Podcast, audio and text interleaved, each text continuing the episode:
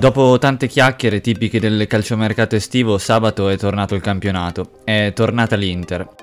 È stata la prima volta allo stadio Giuseppe Meazza, a San Siro ci aveva già giocato, di Hakan Çalhanoğlu. Il turco è inevitabilmente l'uomo copertina di questo fine settimana. In 14 minuti al suo esordio ufficiale in nerazzurro ha offerto prima un assist da corner per un Milan, Skriniar, e poi ha concluso con un destro meraviglioso da fuori area una combinazione costruita benissimo da lui, Sensi e Geco, il tutto sotto la sua ex curva.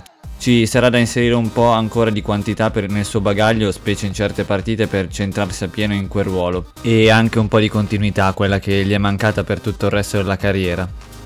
È stata la prima volta anche per Edin Dzeko, un 9 totalmente differente per caratteristiche rispetto agli ultimi due passati da Milano. Il bosniaco negli anni di Spalletti a Roma da prima punta classica si è trasformato in un vero e proprio regista offensivo. Ha caratteristiche che nel campionato italiano possono permettergli di dominare ancora per diversi anni, nonostante l'età, ovviamente cercando di gestirlo senza spremerlo troppo.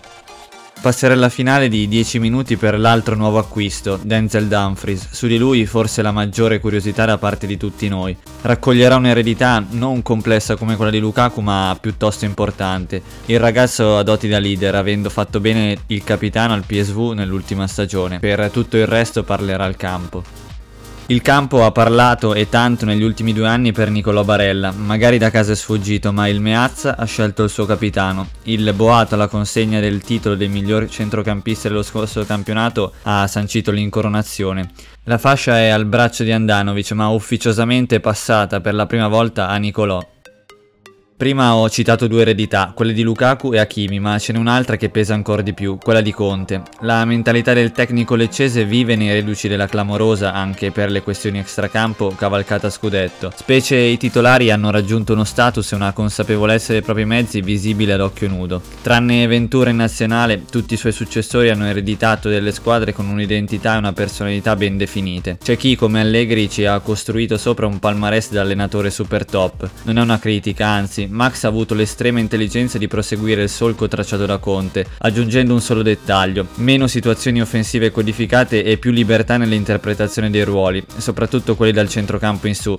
La stessa strada che ha scelto Simone, come dimostrano queste prime partite. Le basi su cui divertirsi sono tante, su tutte c'è una fase di costruzione dal basso che probabilmente l'Inter fa come nessun'altra squadra in Europa. Su questo c'è da fare i complimenti a Spalletti, il primo a metterci mano, colui che ha posto le fondamenta. Il lavoro di Conte poi su questa ricerca è stato mostruoso, fin dal principio, come scordarsi la partita di Barcellona. La palla ora passa a Inzaghi, altro allenatore davvero bravo in questo fondamentale. Il tutto nell'attesa di almeno un'altra punta. Dico almeno perché viste le condizioni di Sanchez non si può pensare di fare l'ennesima stagione con sole tre punte affidabili, di cui una, Geco, da gestire. Per il tipo di idea che mi sono fatto di questa Inter penso che l'acquisto migliore sia Correa. Non segnerà molto, è vero, ma è quel che manca. In più alla peggio sarebbe un ottimo dodicesimo. E se il Tucu dovesse arrivare a fare il dodicesimo vorrà dire che noi scaleremo a fare il tredicesimo uomo. Perché a proposito di prime volte, pure la nostra nel weekend è stata una prima volta, o meglio una seconda prima volta. Dopo un anno e mezzo in 30.000 siamo tornati a popolare il Meazza. Ancora pochi rispetto ai nostri standard, ma piuttosto che niente meglio piuttosto. Nel mio caso sono stati 588 i giorni di astinenza di partite dal vivo, dal rigore parato di Anda su Muriella al gol di Skriniar nella stessa porta. La voce l'ho continuata a perdere anche sul divano, non come al Meazza ovvio, lì è tutt'altra roba.